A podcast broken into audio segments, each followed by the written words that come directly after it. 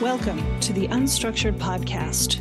In this episode, I talk with artist, musician, and creative producer Stephanie Lamond, daughter of the longtime CEO of NAMM, one of the largest and longest running music product trade shows in the world. Stephanie has grown up surrounded by creative business leaders and mentors. Initially focused on a career in film music composition, her education shifted to a degree in psychology and early childhood development, and then traveled to Galway, Ireland to study music and culture and learn more about her family's Irish and Chinese roots. After more than a decade of learning the ropes in creative production and business in the music industry, including writing and recording her own songs under the name Lucky Lamond, Stephanie now embarks on her next adventure, creating a new path, running a business of her own called Unpaved Path Studios. I'm Michelle Rose, and this is Unstruktured. This episode was brought to you by Structure Society, the community for creators in art, design, and music.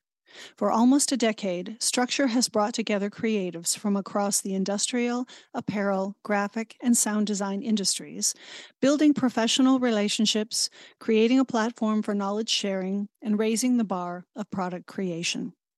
From live events and workshops to publication and podcasting, Structure continues to evolve to build the strong creator community needed to craft our future. Find us at struktur society.com and subscribe to our Substack at structuresociety.substack.com. So, right now, I'm really excited.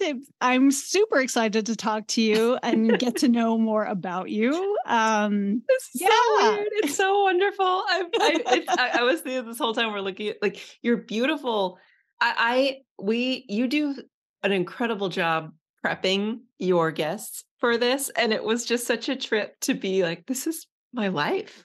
this is why oh. it's wild to oh. be thought or, or, to be asked these things that I'm usually asking. So I'm grateful. Okay. It's very, it's a good exercise to to be doing at this juncture too.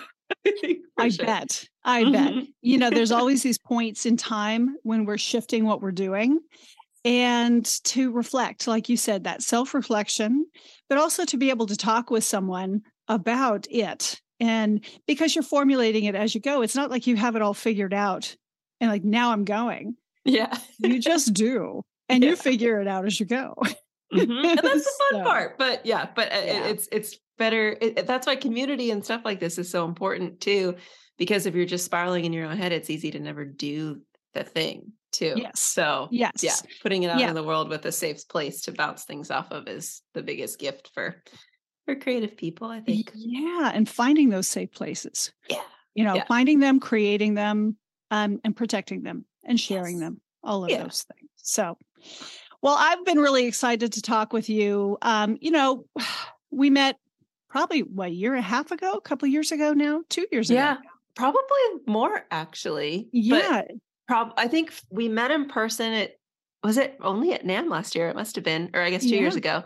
But I think through Karen's um group, what does she call them? The experiment Her group. Experiment. Yeah. yeah. Weekly and, experiment.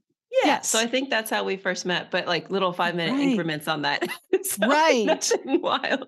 Right. And but, then I met you more when I brought Karen into the structure series. Yes. And you were helping her there. Oh, that was and so that was so great to have you there and get the feedback and whatnot.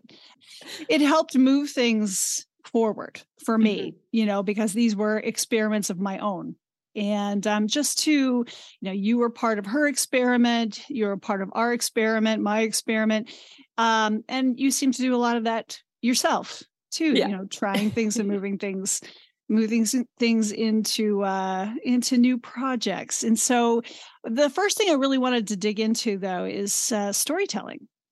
And because that's what we're all doing here. I mean you're an artist you're a musician uh, your producer, uh, sound, uh, audio editor, all of these things are ways of you know telling a story and and, and creating an arc of an experience.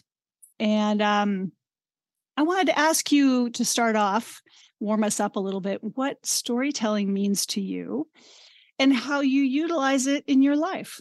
Oh yeah, it's it's I I think it to me it is just it's the it's an incredibly deeply human thing. I think it is probably the most, in my opinion, the most human thing that we do, whether it's, and then I think it's art, but I think what we're doing through art is storytelling.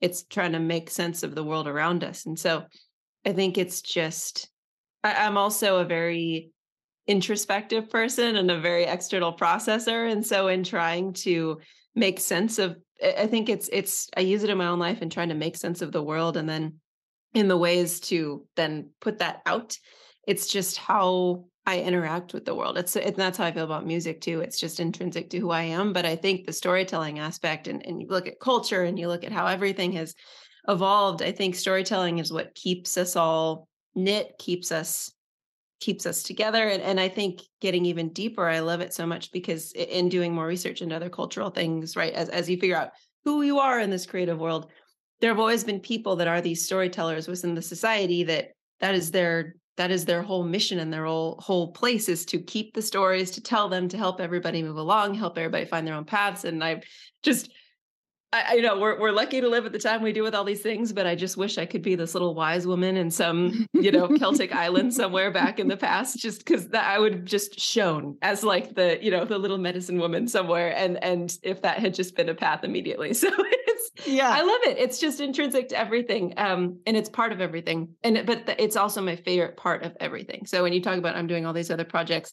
the parts where I can craft a narrative and tell a story that feels really satisfying, like this is the why of something, are my favorite parts of that and how I try to pick projects and things um, yeah. and what I love about them. So, yeah. So story yeah. has story is meaning, history. Yeah. yeah. How do you use story in your life now? Then, like, like because uh, well, I'm just gonna I'm just gonna leave it at that. How do you use storytelling in your life? Yeah, it's I, I think uh, it is also something I think I'm really good at. So lately, it's been it's been fun to see how that manifests in projects. So, say I just started working with a, a client, um, and what I'm doing for this project it's it's a documentary, but um, because my my specialty is audio, I am taking all these clips and and helping him craft the narrative of it because I have a really good understanding and instinct for that story. And then he is really great at, I mean, he's great at story as well, but it's a story he's too close to. So I, as a, you know, I'm able to come in and, and do that.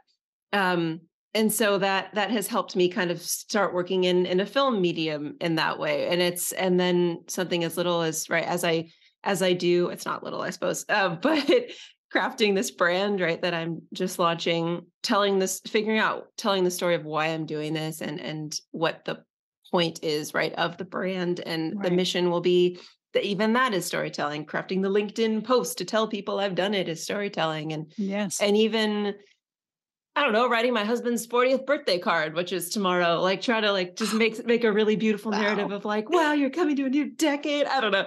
But oh, I awesome. I just Love it. Um, and it's in everything. And even though it's also something that as eh, I am a my brain hops around with a lot of different things. And so it helps me when I start telling a story as I go off on the branches that I think it needs to, though, I, it helps me kind of have a high level of like, but then I have to come back here and make sure all of this makes sense, even when I'm trying to be like, oh, I listened to this great podcast today. This is why this is something I should share with you. It's, yeah. it's, it's, it's just, yeah, again, it's just how it all it's in absolutely everything. Um, but I guess not everything. But to me, it, in in it's in every it's in expression and finding meaning in everything. How you said, yeah. So, I'll, I'll, oh, but also another fun one is is like audio clips.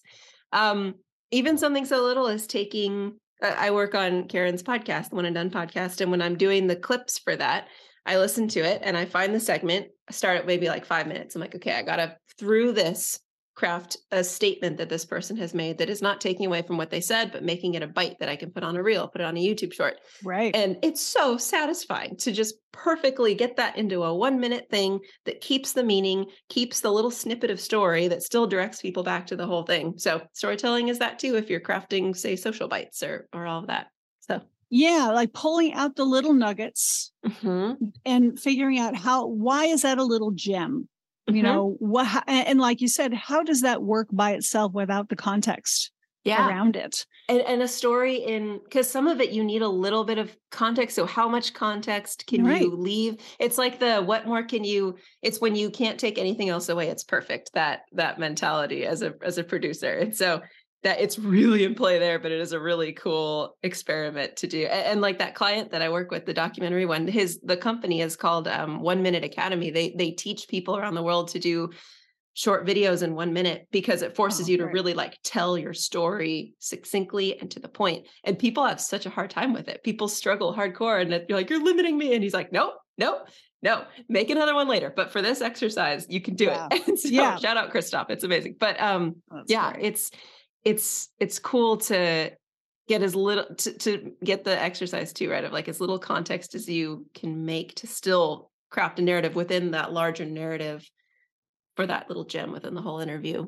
Do you find that you're doing more of that now? Because uh, you know, people talk about the attention span, the TikTok, mhm. Instagram. Everybody wants these little pieces. Um, and do you find that there's more of a desire or request for that? Oh yeah.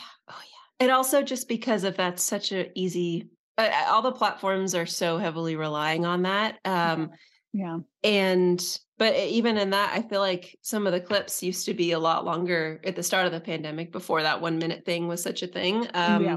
some of the clips for podcasts i'd be on were two minutes maybe it was just like let the thought end and make it as succinct as it can be but now it's very very tight Yes. um and it is totally because of that attention span thing but i think it also makes things really satisfying and really snappy but again it is it is totally based off of all of that and i'm sure a minute is even pushing it but um people watch it so Well, some of them have, yeah, I found some of them have a 90 second limit.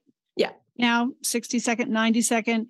Um, but I also find that when people use them on YouTube, like all the channels that I follow, Mhm, the shorts I the, I can't stand the shorts. yeah yeah I cannot st- because that's not why I use YouTube. Yeah So I find that the platform I I thought about it as well was that it's too annoying and it makes too many commercials Yeah. through. yeah, and you wanna. That is so. It, is. It's so weird to be in the space race. It's the space race of all the um, platforms trying to be each other and drive everybody to it. Because right, they do. They all do something really, really well, and that's why they exist. Um, but uh, to be the one that defines that is is always weird. But also, I Yeah. feel like with with TikTok, I I have resisted diving into that one because I know it's going to suck up all of my brain, but two, I, I I get all of those memes that I see on Instagram. That's like, oh yeah, like a proper adult, I laugh at TikToks two weeks later when they make it onto Reels. Like that's just how I experience TikTok content, and I'm happy with it. But uh, but that's it's the secondary thing. So I need to, you know, for business purposes, I need to be on TikTok. I'm not really yet. Um, Yeah. But there's also that it, it's it's the first app that popped up where I'm really feeling the generational difference. I usually, Uh-huh. as like a Oh, yeah, a true millennial, I was always like, yeah, I'm, I'm native to all of these things, and TikTok, I Oh am jeez. not. So I'm like, oh, this is how that feels. this is Well, imagine how. I feel then. I know. you feel that way. Well, and even yeah, like uh, Tracy, I said he's turning forty. We have a, a ten year age gap. Um, I'm turning thirty, and he just is like, I don't. Uh, he's like barely on any social anymore. He's like, I just don't. I don't care. I don't want it. It's an, I, Yeah, don't- we're, I tried it. I'm we're done. spanning we're spanning the decades here 30 Exactly. 40 50 oh boy so then in that short little space that little piece in a nutshell then what would your story be your little soundbite right now Oh my no gosh. It's. I would say. Oh gosh, how do I? How do I? Let's. It's not going to be short. I will try really hard to make it short, and hopefully, then it will be short. Um, my story is: I was born in Northern California. I think anything that starts with "I was born in" is never going to be short, but um, it's it's important. Born in NorCal. My mom's from San Francisco. Dad's from the East Coast. Basically, Chinese, Irish, English family. Grew up like very multicultural in that, and it was just not a thing. It was just all really inter interwoven. We um into a musical family. My dad uh was a tour manager and drummer, then ended up at NAMM. So we were in Oh. NorCal, then Southern California, and I kind of just I was a musical and uh emotional child all through and and uh always felt kind of other and different. And I think that kind of led me to a creative path. And so I've kind of woven my way through different things, trying to find a way to be doing it um, for my job because uh, yeah, I just I lived so much in my head and my imagination that I needed to find a way to make the real world palatable and fun eh, the way that my imagination yeah. was. so um yeah, music industry. I love music people. I've always been in it. And I think through finding my way in it, I've kind of found that I, I'm pretty sure at this point, at least for now, my path is to be right in the creative side of it. I've tried the business side. I've tried even down to breasting. I've done all these things. And I finally found my way to be just a creative independent, um, which I think will work well for me. And so now I'm at this precipice of having left the more in-house world of doing that. Yeah. Um, traded that security for this freedom to do this creative work. And that is my story thus far. Kind of weaved around and tried to find myself through through music for all these different things. And I know we'll get into little parts of it, but yes. Yes. That's not how I would craft the bite, but that's I tried so hard. And I think that is what it's gonna be. I think I think that's pretty great because there's a Thank lot you. more in there. We will get into it. Yes. But also it's interesting how you say you're moving into the creative side of it. While some people might say you going off and starting your own business and going independent is tackling the business side. That's very true. It's I mean, and I think right now there isn't I don't think there are, I think you are incredibly lucky if you're a creative and don't need to also be an entrepreneur. I think that you it is almost I I think I well, I don't. It's twofold, right? I, I part of me thinks enviously about those musicians that are like, I I'm not business minded. I have a team that does it for me, but I also am grateful to not be like that because I see often people not having a handle on their money and and not be able to find a life out of that and get taken advantage of. And so I think there's a big gift in the slightly broken way that our music industry works and that I have to also be right like being creative is that I need to be in my business um for all those those purposes. And it's but it's hard because yeah like it's as a creative person like this isn't what i'm I, I, can be good at it but i should just be sitting like i said medicine womaning like making all of this stuff. Um so it's it's and then you eventually build your team around it but it that is a really really good point because it is true that that is at this point me just fully taking control of the business side it's just more of like a small business versus a corporate, I guess not corporate. I've only ever really worked in nonprofits and not for profits, but still like a larger company um, versus not. You're crafting, yeah, you're crafting the business. Yeah. You're creating your own now. Mm-hmm. You're designing your own business as opposed to helping other people with theirs. Yeah. And that's another form of major form of creativity. Mm-hmm. So mm-hmm. I think in a lot of ways we're we're very similar. I think that's why we really connected as well. Is um, a lot of interests, a lot of abilities, a lot of things that we love, and a lot of things that we're good at um, across the board. And when that comes to creativity and being business minded, um, people can put you into certain roles that they want you to be in that you are happy to be good at, but you may not want to do. Mm-hmm. Um, and so there's a lot, there's a huge range of of things to do, and how do you pull that together and create what you love and and make something out of it and describe it to people with what you do. and sim- in a similar way, I've always had partners um, in my life who um, were also creative that I worked mm-hmm. with as well. And you have that as well with Tracy um, you know he is a visual artist photographer and um, you know very like-minded in a lot of ways you know how do your stories kind of mesh together or overlap or connect yeah it's it's it's actually so beautiful and wild how well it does too because and say i guess for the and the art side of it he um because he's a very more visual much more visual artist. I'm visual as well, but um, his his strength is in the photography. It's in design, and so we work together on all of my musical projects. And so he's really good at taking my album and helping me figure out what that art should be that tells the story of that. Whereas I, I can tell it really well through audio and through through words, and he is very good at the the visual side.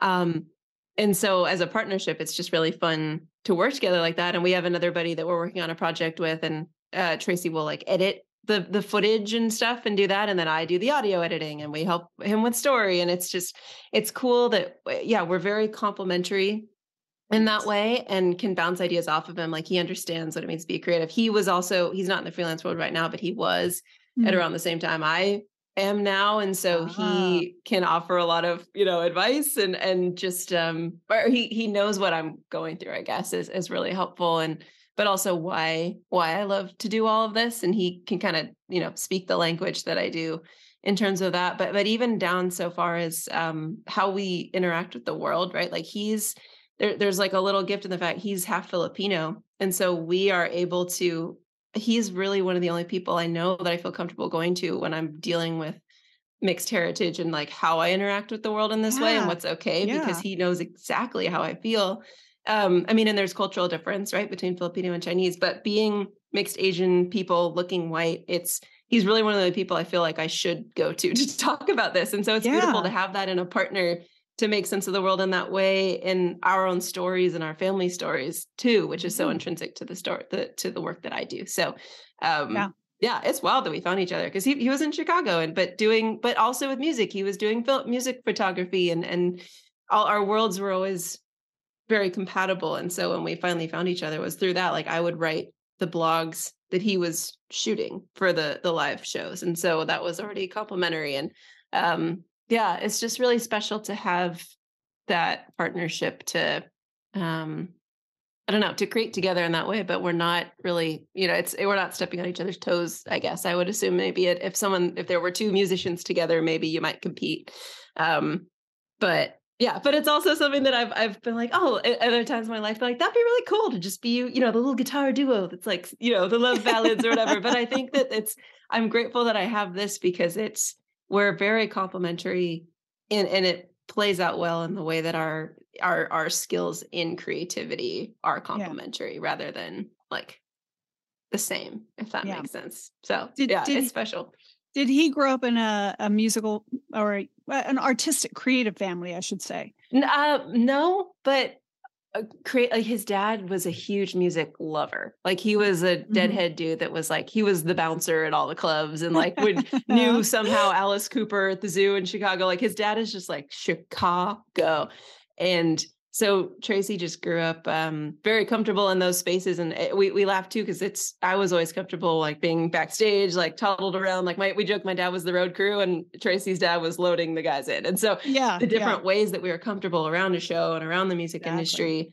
Um, but it's still comfortable in it. But but and he always says too, his experience was interesting because his mom isn't is like a she's immigrant nurse, like very much like you will be successful, you will know how to do this, like you will, you know, you will you will do the thing. And Tracy's dad was the one that would like get him the crayons and things and be like, you can be whatever you want to be. So he's like, between that, I ended up with a, a functioning life.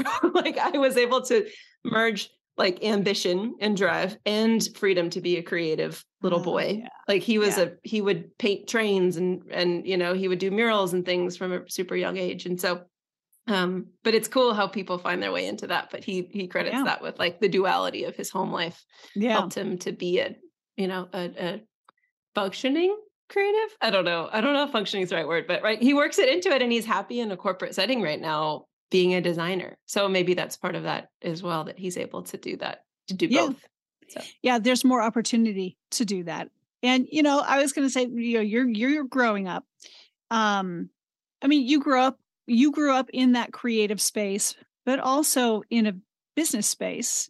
You grew up in a, in a scenario that's not very common um, you know, your dad for what for most of your life, yeah, was uh, CEO of NAMM, you know, the uh, National Association of Music Merchants, which is a really old organization. Mm-hmm that has had a lot of consistency and stability. I mean, I had been checking it out and realizing that, you know, NAMM has had what, three CEOs in the yeah. last, yeah. you know, what, 80 years? Yeah. Uh, something like yeah. that. Yeah. And I went, oh my God, that there that's just not something that has been in my world, that kind of consistency.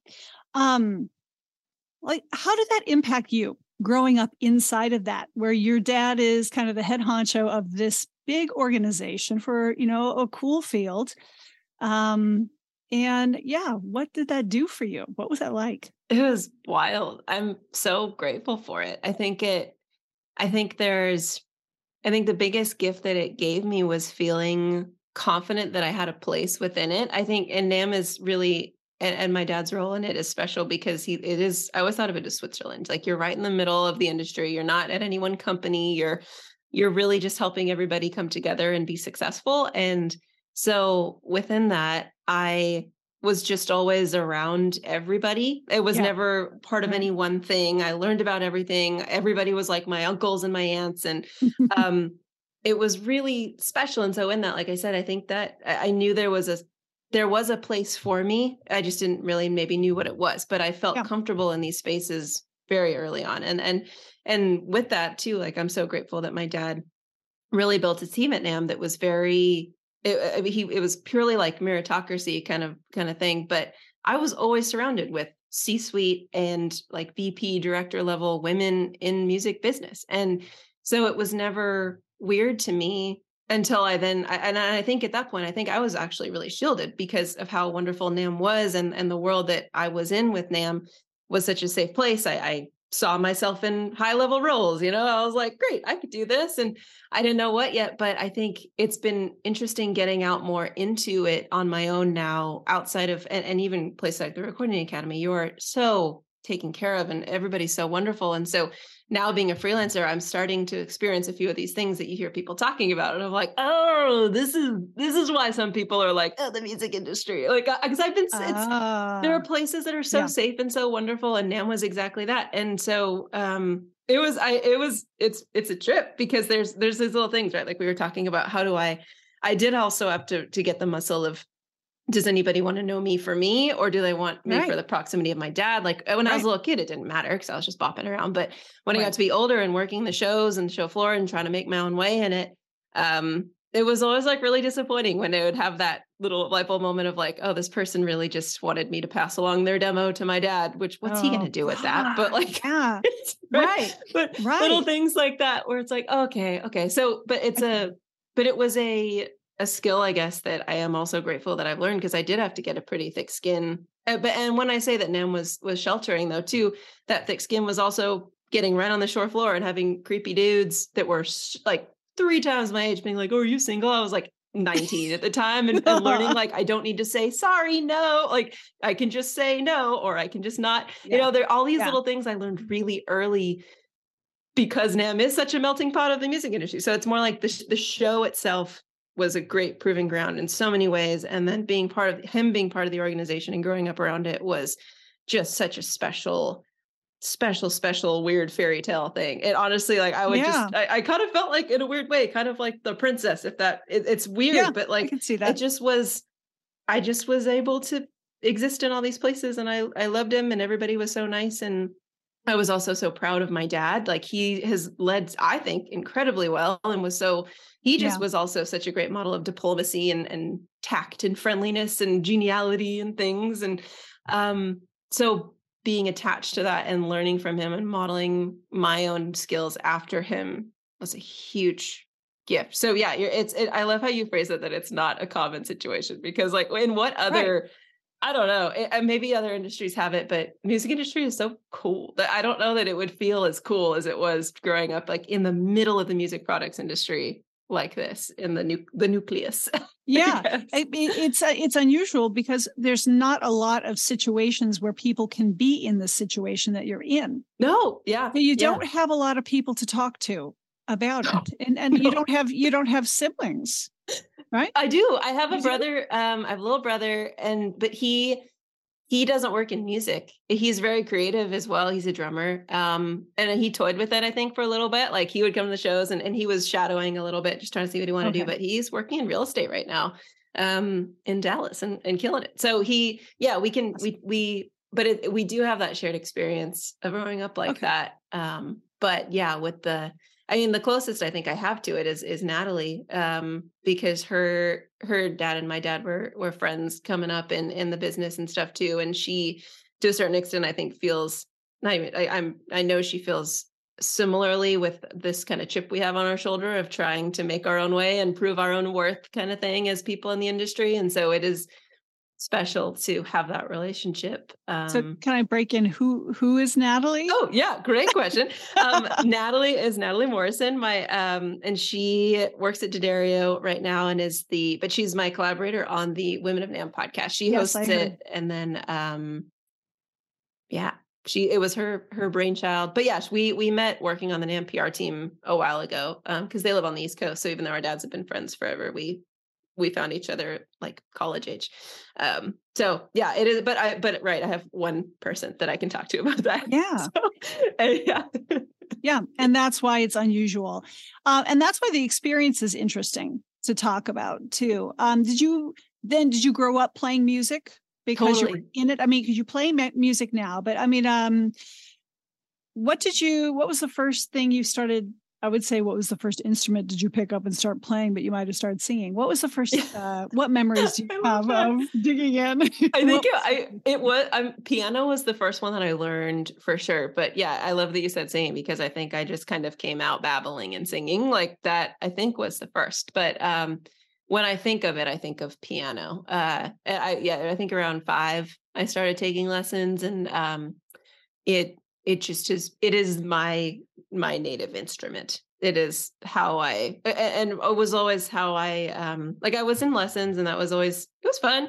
I would you know teachers every now and then like would i struggled with the theory and with reading sheet music. I i was really great at playing by ear. I think immediately i was teaching myself songs from the very beginning because i wanted to learn what i wanted to learn. And if the teacher was teaching me something boring i would sound it out myself if I wanted to learn, you know, the Lord of the Rings theme, which was the first song I ever taught myself. So, oh um, but I ended up with a teacher that I loved so much when we moved to San Diego, one of our neighbors, because she was, she would help tailor it to what I wanted to play. And, and even down to, you know, when I was going through rough times, she, she would like give me songs in minor key and then eventually move me into majors so that I could, but oh, it just yeah. from an early, I guess, as long as I can remember the piano was how I knew to manage these feelings I had inside of me to take them out and make something with it to I could I could play something that sounded like how I felt.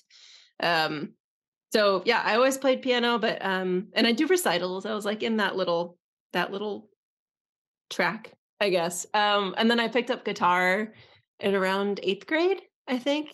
Um but on and off. I like I learned "Time of Your Life" by Green Day, and that, was the only song I could play for a while. And then "On Your Porch" by the Format. I had two songs in my repertoire, um, and I started playing it more seriously about maybe like five years ago because a lot of my music I write sounds great on guitar. So I've I've taught myself a little bit more of that and done lessons here and there. But um, yeah, and then but singing the whole time, and I did singing in high school. Like I took singing lessons and but was trained kind of musical theater but I've been so it's been cool at this point. I'm taking I I, I do Sean-Nós Gaelic singing now, um, oh, like Irish nice. Gaelic, and it's been really cool to learn that style because my voice is so much better suited to that than to belting and all that. And, and it's been cool to learn that that is literally genealogical and physical. Like my vocal cords are made in a pretty thin way probably to be able to to do these things though and my ear just really quickly and easily picks up all these weird modes like it's it's really empowering to learn to be i'm taking vocal lessons this way one to learn the music but it's been also just teaching me technique that i'm taking back to my music that is not that because it's helping me have a lot greater control over my voice so it's just been all of that Let's dig into that because I'm going to jump around a little bit here yeah, from what yeah. we talked about. In fact, I wanted to kind of hit you with some other questions here that aren't on our question list. but um, this is so fun. I want to dig into that because so I'm thinking about you growing up as a child, for one, with music. Mm-hmm. It's just there. It's just around because I, I, grew up the same way. Just music yeah. just always was there. Every, yeah, yeah, yeah. Do you ever feel like you had a choice, like to choose it? Mm. Did no. you just pick it up well, because it was there? Like like um or was it expected? I think I think it I never even thought of it, I think. I think I'm sure lessons might have felt like a choice or like I was forced at times to be doing it. But the music itself and my connection to it, I, I wonder how much of that was just because it was so easy to be around. It was just there, like the tools were at my disposal. But um, I think accessible. a lot of it was just instinctive. I think it, I think um, I just found it because it made sense to me. Um, but and for the business side of it, yeah, that's a whole other thing of like, did I feel like I had ever a choice to be in the music industry and all that? Like, we get into that. I think, yeah, I mean, I, I did, but I think also I didn't at a certain point, but it, in a really good way. Um, but yeah, as a kid, it was just a lot of people get forced into piano and they don't stay with it. And they're like yeah it was my main interest and then i leave it. But i just i love love love the piano. There's just something about it. Um, and i never left it. But I, I would leave lessons and come in and out. So i think that's where choice might have come in more yeah. so than the playing. But your love for it is your own. Yeah. You yeah. you made it your own. Yes. Yeah. yeah very good. Yeah. But it's fun in that too with the types of music when I and thinking about that, that a lot of it I found my, my mom will say, like, I don't know where you found country. Like we didn't have any of that like around. Like my dad loved what he loved, and it was like Beatles and Eric Clapton and and all that and Phil Collins. And um that was what was around most. And my mom, you know, my mom loves like Frankie Valli and all and like so it was all that was around, but I somehow found myself with movie soundtracks and with outlaw country and all these things where they're like, I don't know where you got that stuff, but I just would like lie on the floor and listen to it. And so uh, there's it's cool that some of music was always around, but I found little bits of it and like Irish folk, right? Old folk um, that just still spoke to me in some way that I don't that I chose and I have no idea why. But it's just the stuff that I think sounded right to my little soul from the beginning. I grew up with my dad always, you know, he had his records and he, you know, he was a musician. My mom would play with yes. him as well. But um, you know, Waylon and Willie, you know, Waylon Jennings and all the, you know, eh, that that was constantly playing. He was playing it himself and singing it. it still does. So, well, and know. in that though, did you find something else other than that? Right? Like, I wonder if that's. oh yeah, I, I, I actually not. A, I'm not a country fan at all. yeah, yeah, yeah. but there's something about. I mean, there's always a connection. There's always something that you love from it, right? There's yes. things that I I love a lot of the old, old, old music, um, and I ended up finding more metal and punk. Where mm-hmm. my dad was a big Jimi Hendrix you know doors and and and but but and countries so kind of coming from those those two places and bluegrass and whatnot which is very typical i, I think of a lot of boomers coming out of yeah. that 60s yeah. um but i just to me it's like i had access to everything it just was all around me all the mm-hmm. time so you know you find your your you find the thing that resonates with your own soul your yeah. own spirit and that is unique to you you don't even know where it comes from and it's that exposure. If you're exposed to it and it resonates with you and you grab it and it's yours. Yeah. you know i think i somebody i, I was a big kate bush fan yeah. when nobody one person knew of kate bush in the early 80s right? And and yeah. um before she got really big. And uh he turned her on to me a, a guy that i went to high school with. I don't even know how he heard about her. Yeah. Older brother and shared it with me. And i just went oh my god she's yeah. so weird. Yeah, i love yeah. her like, my witchy queen. and every none of my friends liked her never did any of my friends ever like her and i had everything you know and so i had all of her her her discography at, to yes. up to a certain point. Well and she's yours at that point which is so special that right that representation that exposure just here it's such a gift to find somebody that sounds like the inside of your head does, right? Or how you how you feel like, like, you do. Yeah, it's the so inside of my head sounds like that. Oh Even God. if you're the only person that loves it, right? Like you're like exactly. that, that is that makes sense to me. it yeah. sounds like me. well, that's what I was thinking about, and I I grew up um, really loving um, movies and and movie soundtracks. So I was mm-hmm. one of the mm-hmm. only people I knew too that also had a lot of records of soundtracks. Yeah. And so when you talked about, you know, wanting to be um, a film composer, you know, that made sense to me. And I want to hear about why you wanted to be a film composer. But also then when you went to school, you didn't go to school for that. No. you you studied psychology. Yeah, I I I yeah, I think before I wanted to be a film composer, I wanted to be a paleontologist and oh. a dolphin trainer. And then it was film composer. So like that was like film composer was my childhood job dream for and and it stayed that way. And I think because of because of these this music I would find and I I would I it just spoke to me so much and I I just wanted to live in these worlds all of the time. Like I was so imaginative and so right emotional and stuff. I just the real world was just really boring. It wasn't it wasn't like all of my like Lord of the Rings and Narnia at the time and Pirates Caribbean, all these epic fantasy things that I was just living in. And like so Hans Zimmer completely dominated my and Howard Shore, I guess, too, for Lord of the Rings. But um, but I loved picking out say for I think it was maybe the um oh Madagascar soundtrack. The second one, there's little things that that Hans Zimmer would do, like working in say like marimba, if it's a if it's a thing based in Africa, like just um and right that's grossly generalizing Africa as a continent, but you know, like the, the the little bits of of scores that take place into account with the instrumentation. Like I loved, I would find these like Easter eggs, and and even like like the Flags of Our Fathers soundtrack, or no, Letters from Iwo Jima. There was something where it was oh yeah, the theme was on um a trumpet, and so it sounded a little bit like taps, and it was just this beautiful. But it was a it was this melancholy, beautiful melodic thing. So I would just sit and listen for hours of these things and just feel it like they would make me feel things and maybe that is a little bit of that I also just really needed that to to feel deeply. Like I, I, had a high threshold for you know that. Like I say, the real world was boring. Like I needed I needed to connect with something a lot that that could make me feel the depths of what I was pos- able to feel. So um, I thought I just thought writing scores was what I could do because I would I would just play out my feelings. It was all instrumentation on the piano, instrumentals, and and then I finally my parents got me a keyboard eventually, and I was I'd layer the strings and all these, and I would just write. I would I would make these compositions um, and yeah, and and the thought was maybe I'd want to go to college and do that. So my piano teacher was teaching me how to use Sibelius and how to notate things, and and I I could have done it. Like they were they were trying to help me create a portfolio, and I just I think I just choked. Like, and I wonder as I was thinking about this, I think a little bit of it might also have been too like it was something that was so personal to me, and it did take me a really long time to think of music as something that I could share. And so I wonder if that self sabotage, right, of being like, never mind, I'm going to major in psych.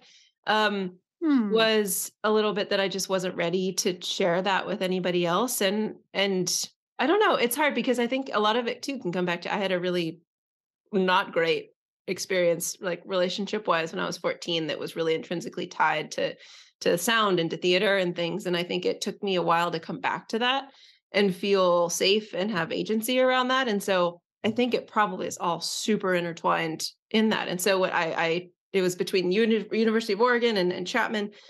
And all of me was saying, go to Eugene, go to U of O, like live in the trees. And then I was like, but Chapman is near LA. And if I want to do film composing and music, I should probably be near LA. So I was like, okay. Ah. So I chose Chapman, went in undeclared, was like, I have time. Um, but and, and why I loved Chapman was the film school. We had an incredible film school. I, t- I, I toured it when I was doing that. I, I fell in love with the film school and and still yet i was i just i chose psychology at the end of it because a, a, music business major didn't exist. I think at that point i was also still in the headspace of following my dad's footsteps like just being my dad was like my he was my representation. So i was like great i'll do that. Um and music business didn't exist so i tried to build my own major and and then yeah we were laughing at this. I was looking at all the business requirements i would have to do and i just was like like accounting. I just was like i can't i can't put myself through this and so I didn't do it. And I have always loved people and talking to people and to talk about story. Uh, but in the background of all this music stuff too was that I just love people and I love talking and I love learning about people. And I would always be that friend that was listening to people and helping people with their problems. And I was also like, and I loved working with kids. I, there was a little bit of me that always was like education might have been a cool way to go down too. And so, um, I, yeah, I, out of the choices presented to me, which at the time did not feel like they were music, which is wild. I picked psychology, but I love it. I, and I loved it. Um, and then I, I, I, minored in education, basically, which basically ended up being kind of like a nonprofit studies thing. Um, and then I did my senior thesis on early childhood music brain research basically like talking about how the mozart effect doesn't exist like you have to be playing music rather than listening to it to get the brain benefits and um uh-huh. and and it was so i i found my way back but it's it's so funny because now after i went to school you know went to school went to women's audio mission into classes and, and learned how to engineer and being in the studio and running events for people that are in pro audio talking about producing everybody always says that you need to be a psychologist to be a producer. And so internally, I always laugh so hard because I'm like, well, I, I great. I, I did it. I majored in it. And so I'm able to, I really have, I'm really good at helping people get to the, the, the kernel of what they're trying to express and, and to the, help them get their stories out. Um, and understanding the way people tick, like the why of everything, like why you must be feeling this way. Like, how can we, how can we make that better? How can we transmute that into something like art? And so I don't think I think I had to. I, I think I might have found creativity as a life earlier, but I also think that whatever my unique path is, I must have had to do that uh, and go that route. So that's the long of it. But somewhere that yeah. will pay off for you in there. It, like it, that, I've had. Um, we have a lot of similarities in that piece too. You yeah. know, I studied anthropology and archaeology. We talked yeah. about this. Studied business. Hated hated accounting. I, I failed it because I was already working in my industry at you know design. Um, but also that helping people and having that ability to connect mm-hmm. and connect mm-hmm. with people um uh, it's it's what i've learned is and as a martial artist you know for 30 years and teaching and i taught children and developed programs you learn to get into people's shoes and yeah. feel what they're feeling. Yeah. It's basically being like an empath, mm-hmm. you know, and being able to be empathetic and understand and then say, okay, you might be thinking about it from this point of view. So, so you become a translator too, or a, somebody that leads somebody to a path. Yeah. And storytelling in that. That's exactly yes. that. Exactly. You take that empathy and you can help someone make sense of it through story, using story to, yeah, yeah and there's a huge joy you have. I can feel it. And I know that feeling very well in helping people do that. When people find that place. I mean, it's the Rick Rubin effect too. You know, yeah, it's yeah. it's a bit of that like, um, well, you know, I, I see something special in there and you should do this. But this is a little bit more special in that sense of helping people see something in themselves that yeah. they may not yet see.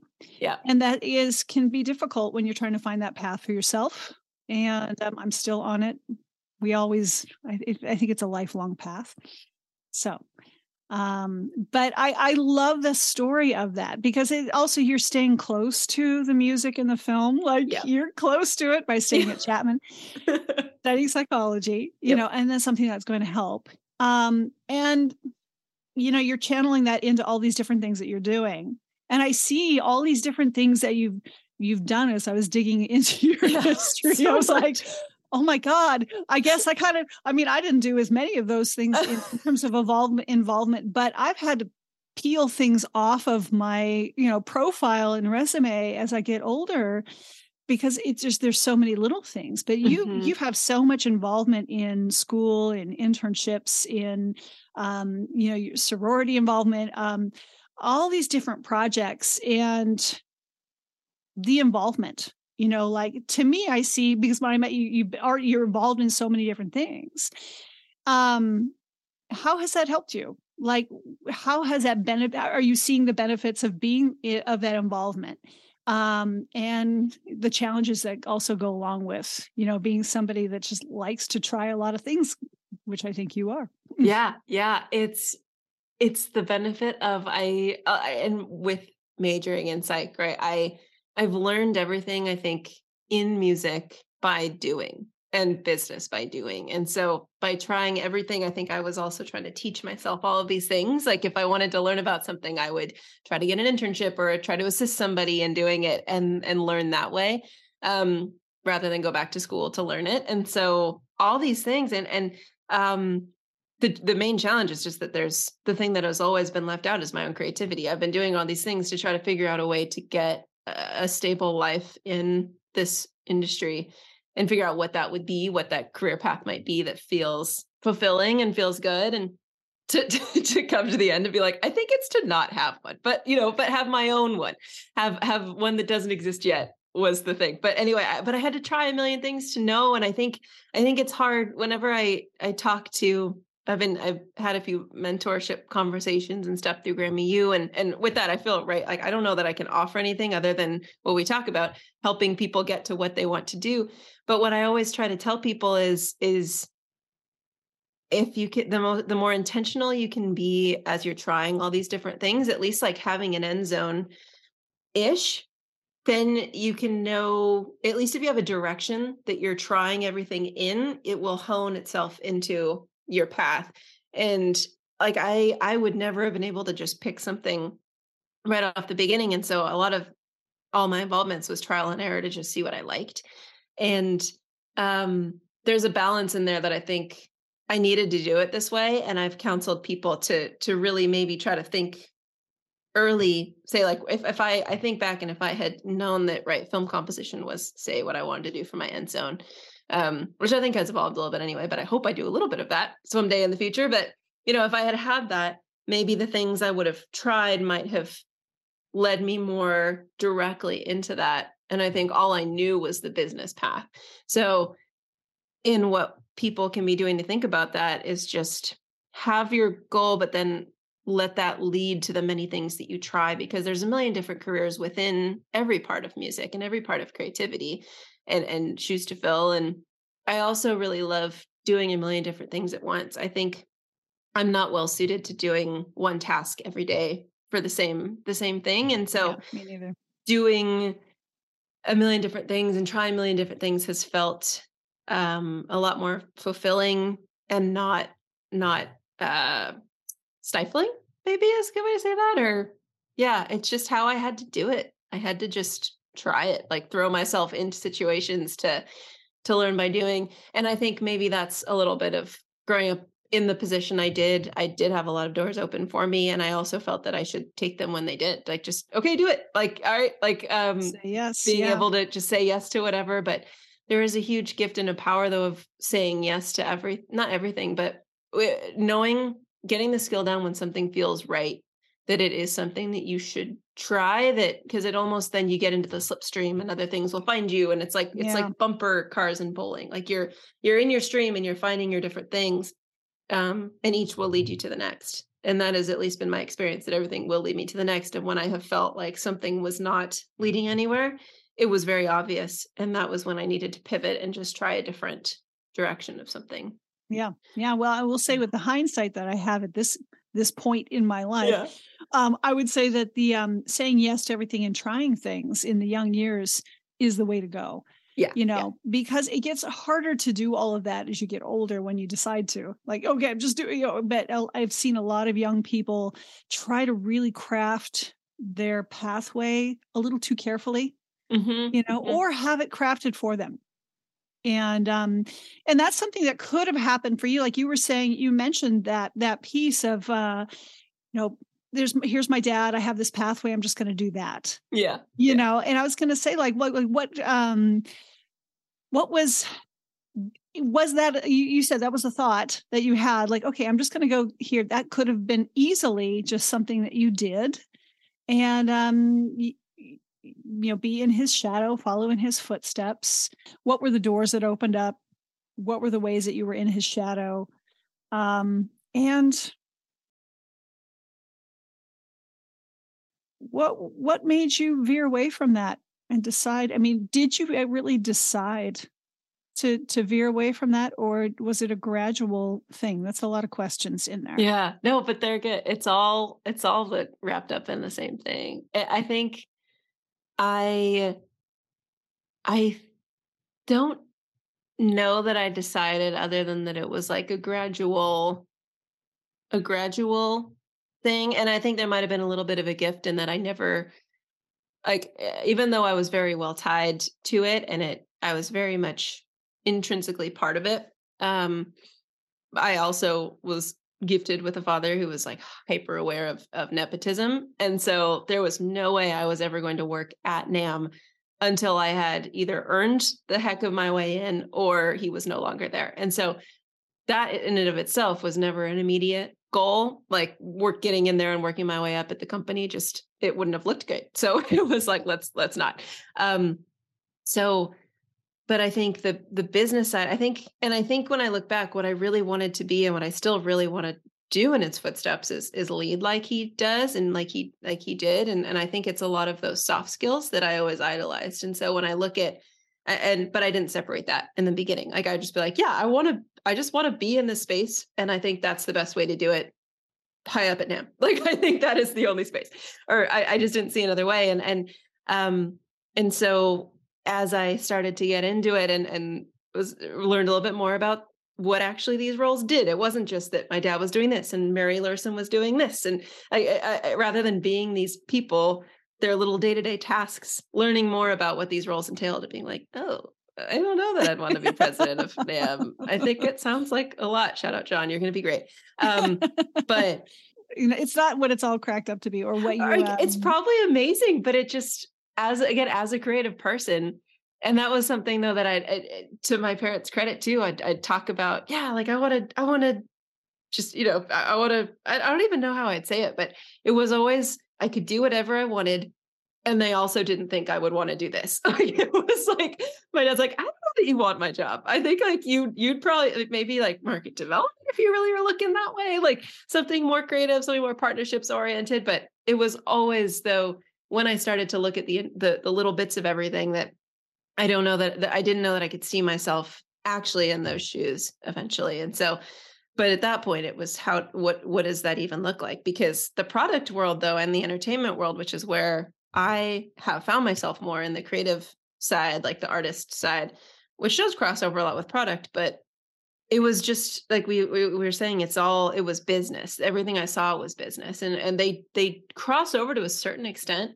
especially in pro audio but i didn't grow up with a lot of role models that were working artists like they were all people that would come to play at the show and i'd be like oh yeah. this is so cool but everybody i was learning from were working at manufacturers or at music stores and all these things. And so I actually didn't, I think, have the representation on a granular level to what I should have been doing. Um, and through no fault of, you know, my parents and the people around me, like I said, they were trying to help me create a portfolio to do it. But I think at some level, I, without seeing it firsthand, like I didn't see anybody that I, that really I felt like I could be like that felt really, really true and like myself. So I, I think that might have been also why I kind of careened around a lot trial and erroring trying to find it. Um, so I think it was gradual. I think as I started doing these jobs in the business, it was more of like, oh, that doesn't feel right. That doesn't feel right. That doesn't feel right. And so moving away from trying, moving a little bit towards every time what felt good. But the high level was always, though, at that footstep part to be in the music industry, just period. It wasn't. So I think it, it, I didn't have it granulared into being at any place or at any certain role. It was just, I want to be in music. And so I was just taking whatever I could get to be in music. Um, yeah. Yeah. And that was that. So, but it was, it's been slow of, of figuring out what I do like and what I didn't like, realizing that that was taking me pretty far from my initial first, you know, example of that um, in my dad.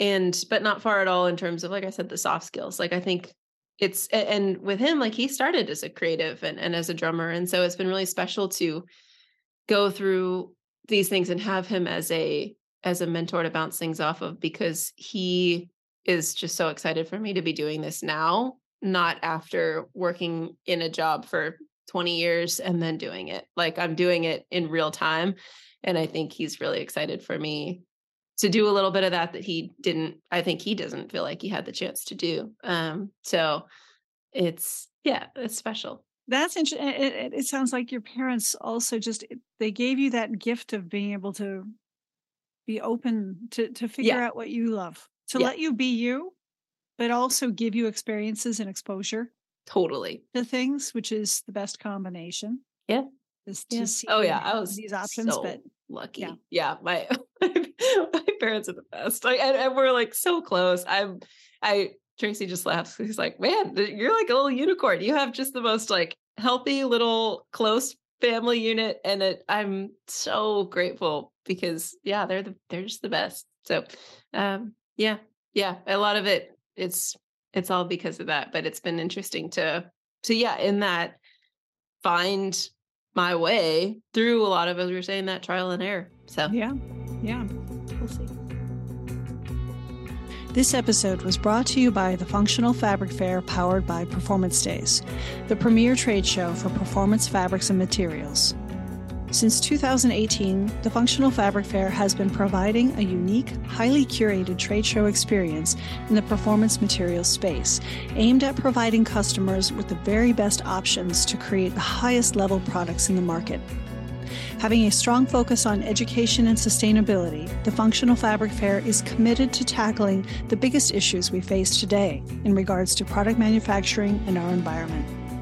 With five shows throughout the year from Portland to New York City to Munich, you're sure to find what you need at the Functional Fabric Fair and Performance Days. So, what made you decide to go solo? Yeah. I mean, because you you seem kind of like you've been in, you know, fairly independent anyway. Um, so it makes sense. But you've really declared that you're really starting your own business now. You're unpaved unpaved path studio. Yes. yes. And um, so talk about why you started that. What was the catalyst to doing that and declaring it as your as your next step? Yeah, I I've been trying to think of what my next step would be for a few years. Um, and because I loved I loved what I was doing. And as I just thought of, all right, now what is next? Because as we've said, I don't love doing any one thing for too long. Um, but and just little bits of it though, right? That didn't feel enough like me that I was like, okay, what is this next step? And and weighing all the factors of all the million directions I could go in.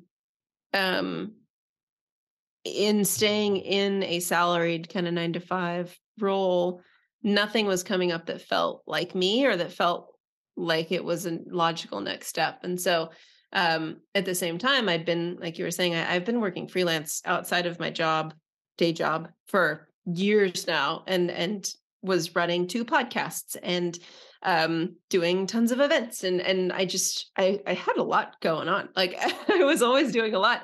And um but finally like yeah, we were as we were mentioning I I I hadn't but it just hadn't occurred to me that I could just I could not have a day job and I could do this freelance stuff, which would then open up time for my music to do all of these things and maybe, maybe make money that way. Um, and so it, and it, the catalyst, which is hilarious, was that I, I just had been talking myself in circles. And I think probably Tracy was eventually just tired of hearing about it and was like, what if you just quit? And I was like, oh, what? I could do that? And he was like yeah you, i mean i did it at your age like you can it, it's you know it is an option. And i think at some point some way i didn't think it was for me because i i got i don't know i feel like i was relatively young when we got married uh, for for now and i think i felt like i didn't i was i'm still i think figuring out what that means to be responsible for somebody else at this time of my life where i'm really experimenting with a million things and didn't know what i wanted to do so I think it in a weird way, him giving me that permission, which it wasn't. It was he literally was just offering an idea. But I think to me that felt like permission because he was almost like he was saying it was okay for me to let him down in my mind, which felt like letting him down mm. by letting go of like a nicely salaried job. Because then that leads to we probably can't buy a house in the next few years. We probably can't, you know, all these trickle down life things that I was risking and I am risking by choosing a more unpaved creative path. Yeah. Um, yeah. So when I finally realized that that was okay, and I think, and uh, that became the only option. Nothing else felt right because it was like, oh no, I was supposed to, I'm supposed to do this at this juncture, and maybe I'll end up in another salary job eventually. But for right now, to do the work I wanted to do, I, I, I really just needed to make a break and and start doing the projects I wanted to be doing, so that even one day, if I'm back in an in house somewhere, I'm doing the more creative production side rather than like operational stuff, which I had been doing and, and loving. But I, it was that thing where I realized I'd, I'd been doing, and I'd known, I guess, I didn't realize that I'd known it forever, but I just didn't know how to make that shift that I was helping people do the things I wanted to be doing um, for my job. And so, um, yeah, I just and and little bits of it, right? Talking to my dad, mentoring. He was like, "Oh, don't even say you're going freelance. Like you're starting a business. Start like it's yeah. a studio. Start." And so I was like, "Oh yeah." So it's been cool to to to think of it that way because it's eh, thinking of it as a creative production studio um, rather than just I'm going freelance for these million projects has helped me think of it in so much more of a finite way of like a small business. I can think of things this way. It's right. Even my, my business bank account is funneled through there. It's these little things, or it's easier to think of myself as a business when it's a, when it's like a creative house that I have uh, found. And what I what I arrived at was um, a song off of my album uh, I hemmed and hawed over what to call it forever because that's a huge thing. Nothing really felt right. I had like pages of of of what to do. And there's a song "Unpaved Roads" on one of my on mm-hmm. on my last album, it. and it just was. I love that song, and it was just yeah, this capturing of what it felt like to be in my mid twenties. Of like, felt like I was letting everybody down. Had no idea what my path was, but I also had to be on it, and so like and there's power in that and there's and so i just loved that phrase and honestly it was i was looking at the lord huron album lonesome dreams and i was like god that'd be a cool llc name I was like, oh, I wonder if I have I but I wonder if well, my first thought was I wonder if their company is named after one of their songs. My second thought was I could do that. So I was like, Unpaved Roads has a dang good ring to it. So um that's how that ended up and, and, and that's the best way I could sum it up because I work on pro- podcasts. I work on I write things. I I I I do and music production and I want to get back to engineering and producing again. Um, and plus writing and releasing my own music and all that creative production studio is the best way that I think I could wrap that up into one thing so as not to limit myself because I don't want to. I love all these projects. And so yeah. Um yeah. That's where we landed and that is where we are now. Um and it's thus far it's great. I'm 3 weeks in and I'm hitting a little bit of that terror of like, oh, wow, I'm fully in control of my own time. Beginning was like, I'm fully in control of my own time. And this week it's been like, I'm fully in control of my own time. And if I waste it, it's, it's only my fault. Yeah, like, it's, it's, terrifying, just, isn't it's it? so we're we're deep in it right now. This is the messy middle, but um, but it's fun. It's exciting. But yeah, there's a different there's a different feeling when you yeah. start to call it a business. Like, you know, when I look at your profile and it says um, you know, unpaved path studio, 12 you've been says you've been doing it for 12 years i know it's just funny right just that little switch uh, like because it would it had just been like self-employed and and it just is so much because I, I literally have been doing this work for that is wild for 12 years is when i started doing freelance things. It's been the entirety of the time i've been having a day job i've been doing some freelance project in what i wanted to be doing that wasn't my day job. So and now you're yeah. a business owner. Now you're you're you're declaring yourself in a new position yeah. you know and, and it's interesting i wrote um, an article last year about going pro which mm-hmm. was praised by Steven Pressfield the author and he has a book called going pro and you might want to read it. It's really small. I, I'm right down. I feel one. like I read that article. Yeah, but... he has uh, his well-known book is called The uh, War of Art, and a lot of people know about it. And the going pro piece is when you decide to go pro, which is exactly what you just did. Right? As soon yeah. as you decide to step into these shoes and be this this this leader, this this role. Um and it just kind of outlines that really really nicely. And so to me that's what I see when you're you know you've got this unpaved path mm-hmm. and, and you're paving it as you go, you know, and you don't know where it's going to go. And that's the beauty of it. I love that piece. You yeah. Know, I always say people like us are, I got the machete going through the jungle. Like I'm, you know, I wrote that down when you were talking earlier. You know, the big word that pops out to me for you is trailblazer. Mm. It's kind of a cliche word for a lot of people. Oh, trailblazer, but there really is something to that, that, that piece where it's like, I'm cutting a path that isn't laid out before me. Mm-hmm. And you have a really strong path in your family and your father laid out before you that you could take and you're choosing to take your own you know and you can walk any path you want and learn you can you can step on that path and learn and follow and share but you can still build your own path alongside and veer off and whatnot and that's what i, I love the i love the name that you've yeah. chosen Thank you. Yeah, I felt, I felt right, and like you know what you're getting too with that. Like I, that's, yeah. I think it's also going to help with because all the projects are all these stories that I feel like need to be told too. It all kind of yeah. wraps up. But but within yeah. that, I love that. I I I, I want to talk about that. Um, what we were what, that conversation we've had before about the the power of um right the trailblazers, but the the people that like I feel so lucky to now have met you and be able to learn from you eh, because you you we I I it's the mentality that you had the machete you're cutting through the jungle you sometimes you don't know where you're going but you're you have to do it you're cutting through it. I then get to like there's a roughly hewn path. There is some semblance of a path that I know is even an option for me because the people that were in the front with the machete. Like I'm still exploring and I'm still like kind of carving my own way maybe paving a little bit more so that someone coming after me has a clearer path to this free creative expression work that we do. Yeah. And it's a beautiful progression.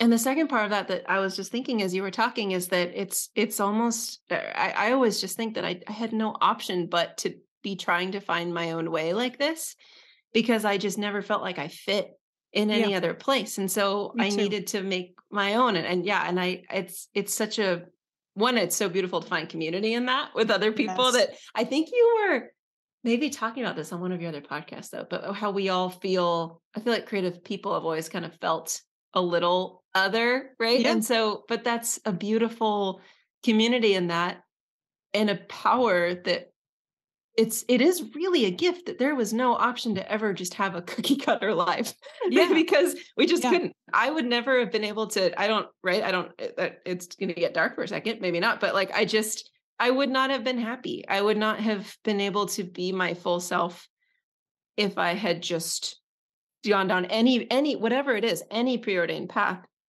um and so it's is that that trailblazer energy of because it's just there's no option not to it's the it's the mindset of the creative which yeah. is why i'm doing what i'm doing is mm-hmm. something that i learned you know through going into corporate design and working for big companies like the north face and columbia sportswear and knowing so many other creatives in that realm but i also had a whole life of doing some freelance work before i ever did that too and it trying to to understand that creative person that we are um, is that we you know we take risks. We're we're we're more comfortable with risk than a lot of people are. We look at what isn't there and how things can be better. What what impact can i there's all those those pieces that we're that we're looking to do but even within ourselves we don't we don't fit into any kind of a cookie cutter scenario. We get bored easily um, but it's also this this creative mindset of where does this path go? What's around that corner? Yeah. I've never been there. And you know, I don't know if anybody else has, but I really want to go see yeah. what's over there. Because of that, I really need to get over there, right? Yes. yes. Yeah. Almost because of that. Like I yeah. want to. Like as we are thinking, right, of the what it, it's so attractive. It's such a it's a it's almost like a badge of honor to be that kind of it's almost like a renegade spirit too, right? It's these all these things of there's a lot of identity in that that is really awesome and that we have always like I've grown up idolizing those figures and things and so to be be that I don't it, it's just felt like me but I've never felt like I was living it. Yeah. And and the people fully. that you're looking to are not necessarily people that you're you're not looking to copy them. Mm-hmm. You know, like you were saying, you know, people ahead of you with the machete or whatnot. Really, what you're learning by watching the people ahead of you, for one, is that you can pick up yes. a machete. Yes. And you might look to them to see how they're swinging it. Mm-hmm. You know, and what they might, but but you're not what shoes they're them. wearing, like what gear they got, so the branches aren't whacking right. them. You know, like you know, and and just that mere fact of seeing that, but yeah. you're not following them. You're picking up your own machete and carving your own path, and there's a camaraderie in that and there's something that the older that I get as well, I love to really, I, am I'm, I'm really enjoying sharing that with the younger generation, which is why mm-hmm. I wanted to bring more people like you onto the podcast, um, and you know all ages. But same time is that that we that I learn from you. You know, I get inspired by the next generations because you guys are having experiences that our generation didn't have, and there are perspectives and things and energies that you have that help us. And I see that with my mother. Same thing. I'll go through things and she gets inspired by me. Yeah. And there's that community, you know, that's an ageless community and uh, of sharing. We call it peer to peer because we're all peers of as creatives, right? Yep. So, yep. you know, and so I think like what you're what you're doing with with the with unpaid unpaved path, which I have to get used to saying now, is um you know, you're going to form it as it goes you know you have plans for it. What are mm-hmm. some of the things that you want to do? You know what do you want that to be? Just keep doing it. I, I think and growing it. As i think about what it's obviously have more consistent projects and and make make money but i think it's just use that as a way I, I think the main goal is just to to grow in my creative work so that i can work with people that i idolize and are doing the work I want to do already. I think it's just growing myself in that that world so that I can just keep doing the work. The goal is to just do the work. I, I think I should probably have better goals about or not better, but more more fleshed out, say financial goals or things like that. But really That the will- main thing is just to to do. Yeah, it'll it'll come. That'll come. I, I just want to do it because for me, it's about uh, this was the only way that I saw truly to build the life that I wanted. And so I think the goal is to build that life. It's little things of how do I block out maybe one day a week that's a pure creative day so that I'm not distracted by calls or things and trying to get that. I, I'm very much in the middle of that boundary setting now that I am in full control of my schedule of how to create that life. And so I think my goal with the studio is to make that the vessel for that life um, and organize it in a way that will be just a good good way to get up every day. And, this and is where you'll start learning how to say no to some things. Yeah. Or not learning how, but deciding, you know, instead of like there's a time you say yes to everything and there's a time you start picking and choosing. Yeah, yeah, And and, it's a come again. muscle. It's hard. It's hard. Yeah, It's hard. yeah. It's hard. Maybe in a year I'll be good at it. We'll see. I think Yeah. because I know I can do it. It's hard that, as we were talking earlier, right? Too that permission thing, like the agency of that, is something I think I have learned, and this is a huge step forward in with doing my own thing. Um, and that translates directly to those boundaries and to saying no to projects too, and and learning that because I've just been very much like a yes person, which has been great and it's gotten me where I am. But now I'm at the point where I can, I believe, start saying no to things. Um, and I gotta learn how. so that'll be uh it's will.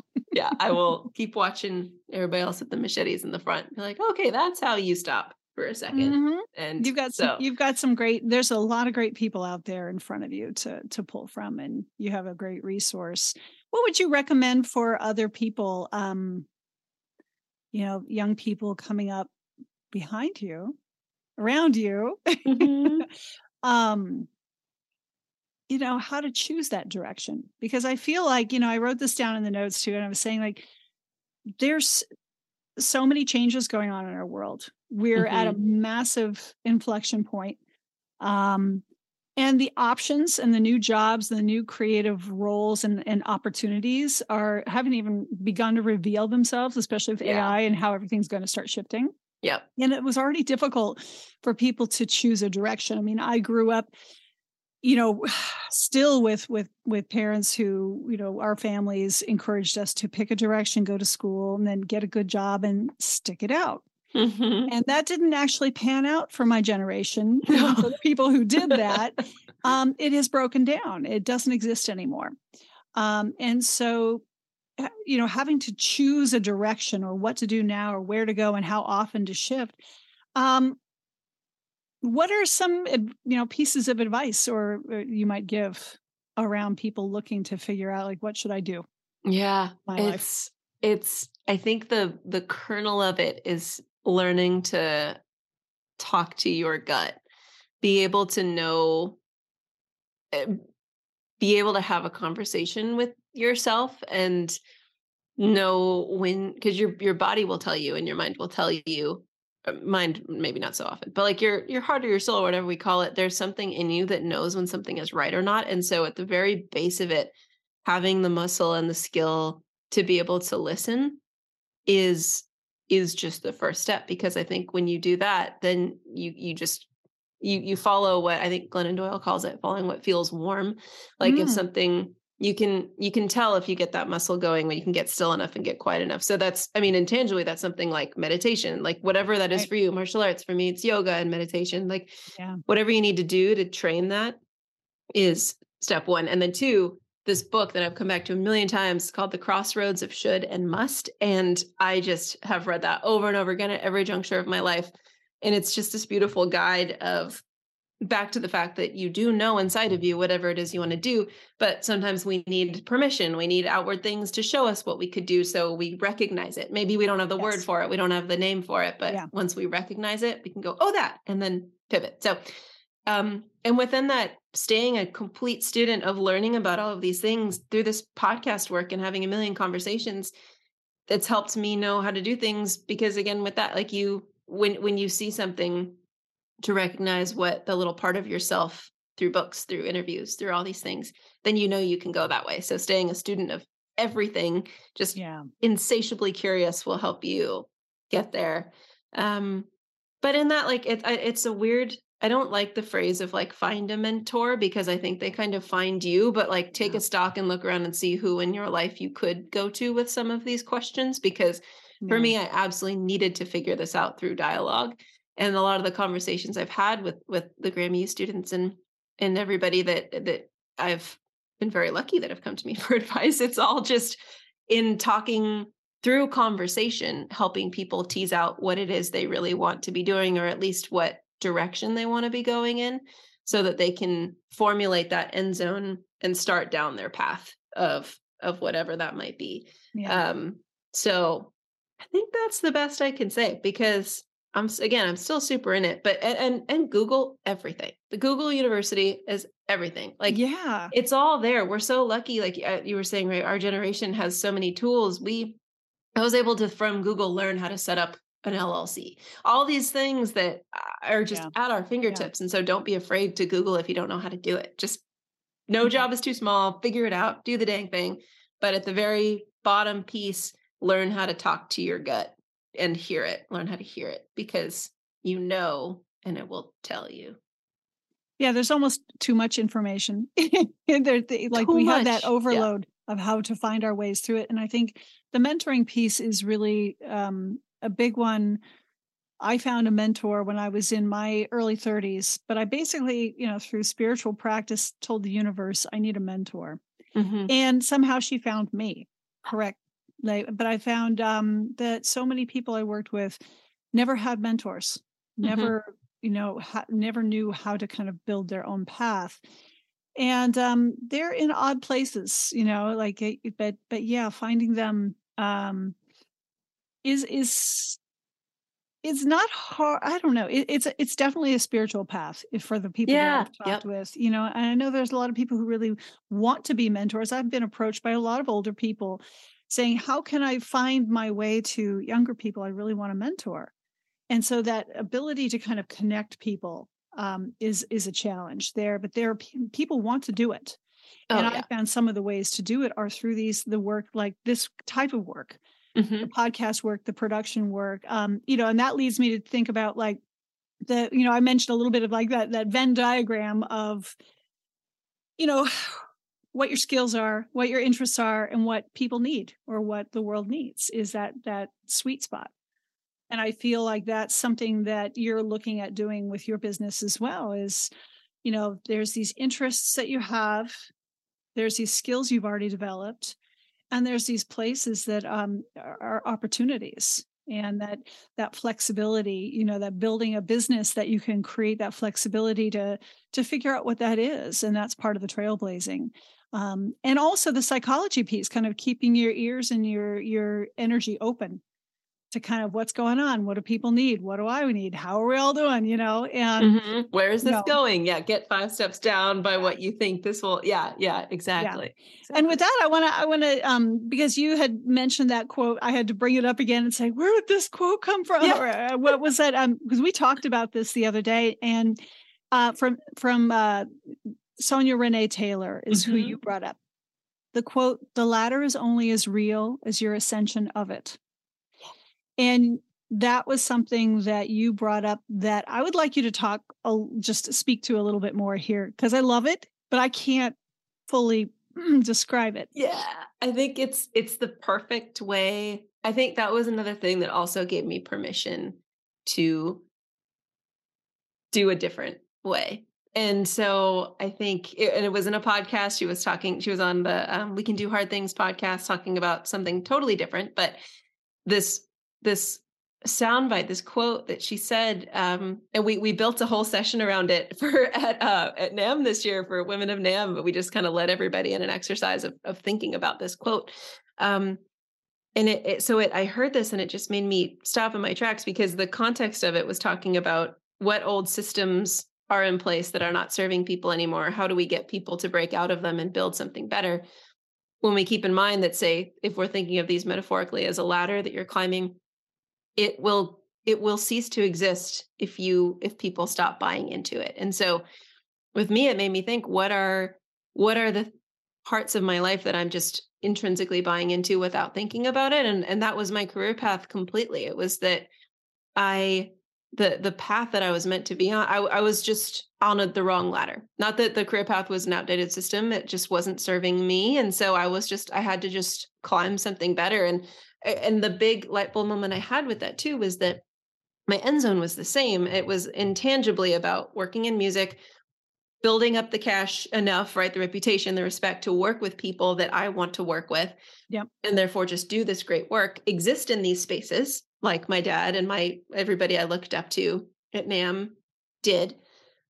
But the way I was going about it in an operational trajectory at that time was not I don't think it was going to get me there because I, what I'm, that Venn diagram of my skills and what I'm best at, that was not the ladder I was climbing. And so I think the, the thing that was the most important thing about that was that I, my end zone hadn't changed, but it was, it was just a different path I needed to take to get there.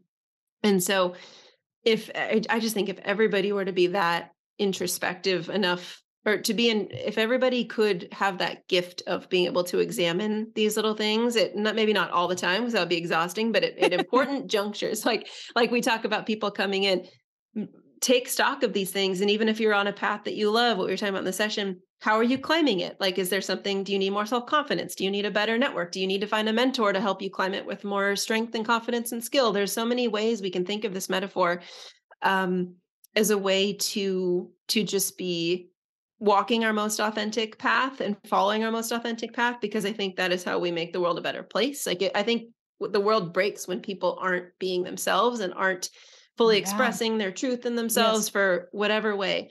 And so if everybody if we can if we can just little bit at a time help people be able to do that and give people the tools right to be able to then show people the different paths i think that is just the most powerful gift we can do through creative work um, to make to help people just leave better lives down the line as everybody keeps keeps going. Oh, that's beautiful.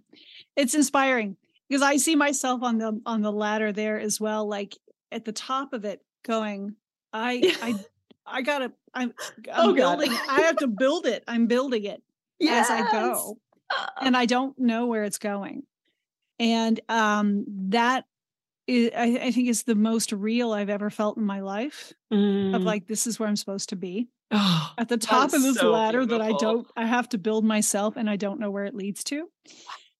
And it's super scary, you know. I and so same thing as starting your own business. It's terrifying, but it's also the most alive you can ever feel. Totally, you know. Totally. So it it it's so worth it. And um, yeah. And this just it, it, makes me think about that the nonlinear path mm-hmm. because you know we're talking about ladders and ascension right now and that feels kind of very much that visual line.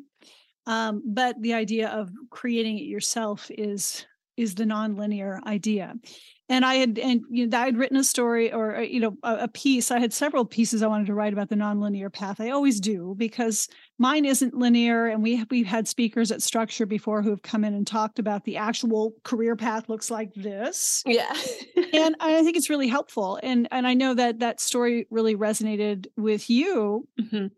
Um, and you know why? Why did that?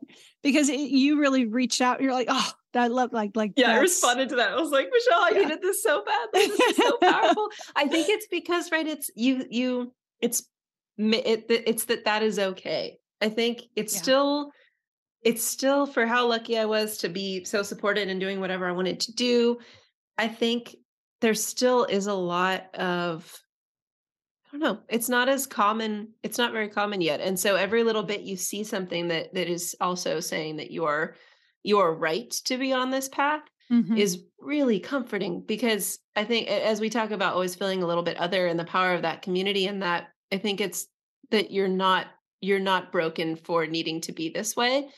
You are exactly right and you have so many skills that are a huge gift. You just need to see them as that. And so I think there's so much power in that for me because it it it, was empowering that this is this could be a strength rather than something I'm having to live with to try to make yes. it through the world in this certain way, yes. right? It's that look at all these people that are doing everything that I'm so in yes. awe of. It's because they walked a nonlinear path and that is something I could do as well. I think it's, yeah, you recognize a little bit of that truth every time you hear that. And I think spreading that message more is such a gift, even if it's not someone's path, even if that's not the way they need to do it, just making that more of a norm. Like I don't, I, I was telling my my mom the other day too. I'm so lucky. I feel so lucky that I did this, and no one has been anything but absolutely supportive. Even even her ah, aunt, who is I believe late 80s maybe my her our aunt alice she was like oh finally i'm so excited for you Even, like the the people that i would think might be like oh are you sure but also she's always been a little renegade she's the best so but anyway i've never i have not knock on wood had one person not be just excited for me to be doing this. And so I, and i did not expect that. I expected to have a little bit more of like people that would make me probably doubt myself. And um so just making this more of a normal path is a really big gift. And and pieces like that are that. So i feel like you gave me a portion of that gift by creating that and having these conversations. Uh so thank you for that oh thank you thank you for because it's it, it it's it, it goes both ways absolutely and I, you know i would say then what would you do if somebody now challenged what you're doing right i just I, am I'm, I'm off the deep end, so I, I think it would have hurt more if I hadn't done it yet, because then I might freak out a little bit. But yes. I am hopefully at a. I think I am a lot more of at a strong place that. Yeah. I and I think too. Once it again, once it felt like the only option, I can get real stubborn when I'm at least sure that something has been well thought out and is like I've gone A to Z, I got it. I am impenetrable at that point. I am very, I'm super I'm flexible. I'm open to dialogue. I'm great. But like when I get to the kernel of something and I'm sure it is true, nothing will move me. And so I might feel a little gross about it for a second. But I think, I think I would just be like, well, tell me more. Let's, I, I, I, I, go between, and again, it would depend on who it is too, like how devastating it might be, how close someone was to me, right? To be, to be doing that. But if they, if they weren't close at all, it's, it's, there is a, huge amount of fun in just kind of like keeping your head up, being like, no, I, I, I, no, I, I'm sorry you feel that way. You're like, oh, thanks for, thanks for your concern, but no, that's not for me. Like I, I've always really, I've always in my life gone between that kind of like, eh, I, the fear, right, of not being accepted or not, or being seen as different or, or, or, or, you know, broken in some way versus the really cool, I think, angry defiance that has come from that fear, which is that defense mechanism and, and that. But I love that feeling when you, I, it feels so powerful when you can be in that space of just empowerment of like, I am who I am, and this is what I have chosen to do. And it's just the coolest feeling. That is, Absolutely. it's, yeah. Absolutely. Yeah. it's a huge practice, but getting there, I hope that I could be more there than I am not and it, what a gift that I haven't needed to test that. so yeah, and it's a tool. I mean, once you've already decided that you're going to do this, people will challenge you a lot less. I've found in my own um and everyone is different in my own path in doing this. Um I really haven't had anybody else be a naysayer other than the the heavy voice in my own head. Yeah. You know, yep. which which projects to other people and says, yep. "Oh, their response to this means this," yes. or their non-response to this means this such this. a good point. And good point. so I have found that I have to have this kind of conversation with myself often, up and down, of of of of that self-talk. And it becomes a, a muscle, just like you said. You have to exercise it, and when you hear it, it doesn't matter if it comes from another person or if it comes from inside my head. Yeah. The response is the same. And sometimes it breaks me down for a little while until I go, too bad. I don't care. I don't care if you don't like it. this yes. is what we're doing. This is what I'm doing, like it or not. I don't really and and and that becomes uh, stronger and stronger. And so I actually welcome every opportunity to now to to fight it. It's it it, it can be rough but um i i just i have this feeling that you know that's it's going to be there you know and then when you break through you know you'll have that and even the more successful you get i've seen this with some, with other people in their projects the more successful they get the more they can get people kind of or things kind of coming Yeah. in at them. Mhm. And so, you know, to have that that that chance to exercise that muscle is really strong. Um, I want to, you know, kind of move into the last piece here, move things around a little bit and talk about music then.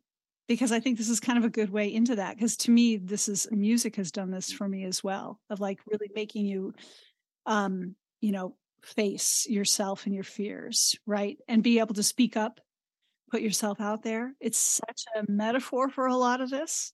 Totally. Um, what what is that kind of what is music um yeah, what does it mean to you? That yeah, creative it's almost like what it's taught me too through that. Yeah, Like what I think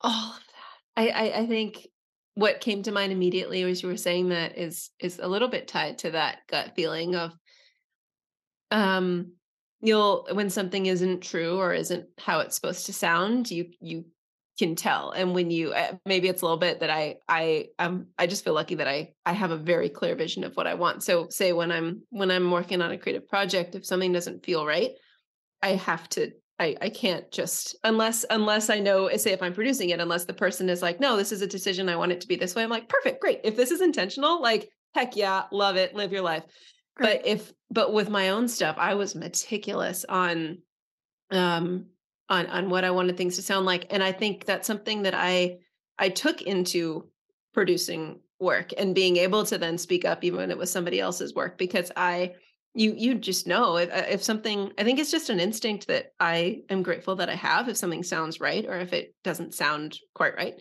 um being able to challenge that and and and it's been in a nice way like why well why did you why'd you pick that? or like do you how do you feel about how this sounds here? I'm wondering if maybe this like there's ways around it but i think music has helped me get stronger with my my creative voice as the point of why someone would even bring me onto something which is that point like that instinct people want to hear that that's why you have me on a project but doing my own music has helped me to do that um and then i think i think it's it's just such a tool for when you have these feelings yeah. of of that being able to center yourself again um and also making sense of it all telling the story of this feeling getting it out of you and making like i i have just in trying to figure out what career i'm going down dealt with a lot of existential dread over the last few years of like mortality and oh god if i'm choosing what path i'm going to walk now That's 30 for you. oh god ex- like, yeah it's, it's like It is. Again, spirituality wise, man, Saturn return is real. It kicked my butt, and I'm so grateful um, because all of that. I I just I was terrified of what what as I'm trying to choose a path next. What is my next step? What could possibly be uh, something that I'd be at the end looking back and be like, that was a great life. Like it, the weight of that was just crushing me, and so I um I wrote a song about it finally. It just it just but it was music helped me make sense of it.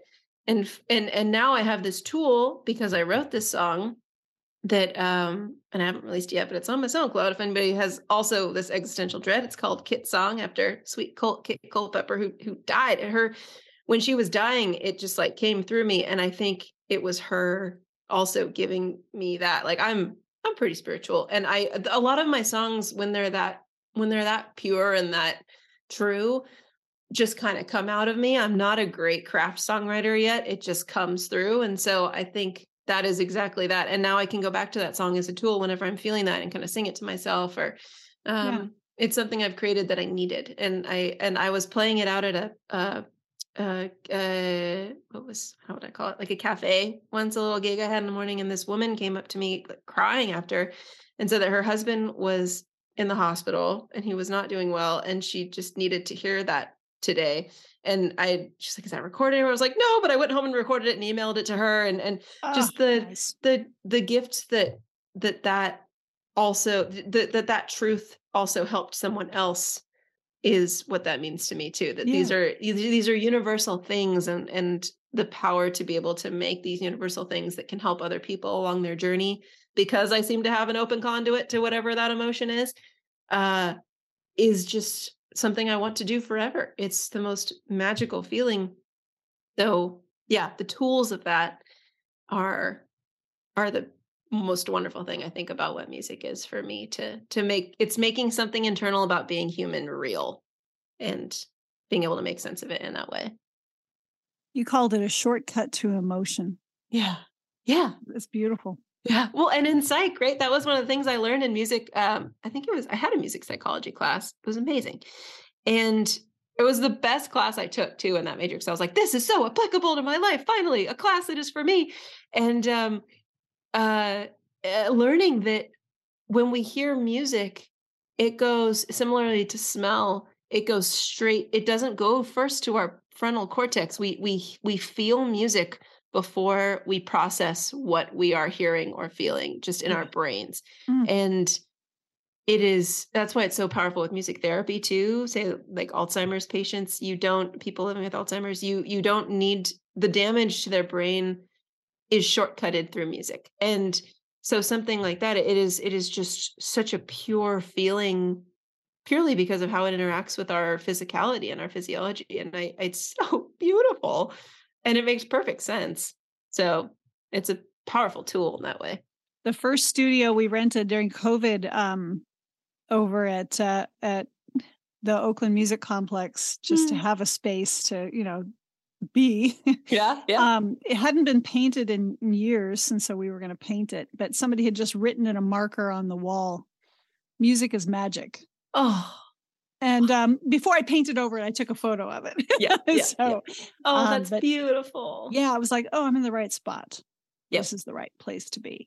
Those little symbols yeah music is just it's magic and i yeah. feel like um it may be having finally some resurgence in the business you know um it, the business has been rough i mean since you've been growing up too you've seen a lot especially being on the business side yeah um what are your thoughts about the music business? Ugh, the past present future you know so. it's it's i think the, the biggest thought is that it is wild that it is a business.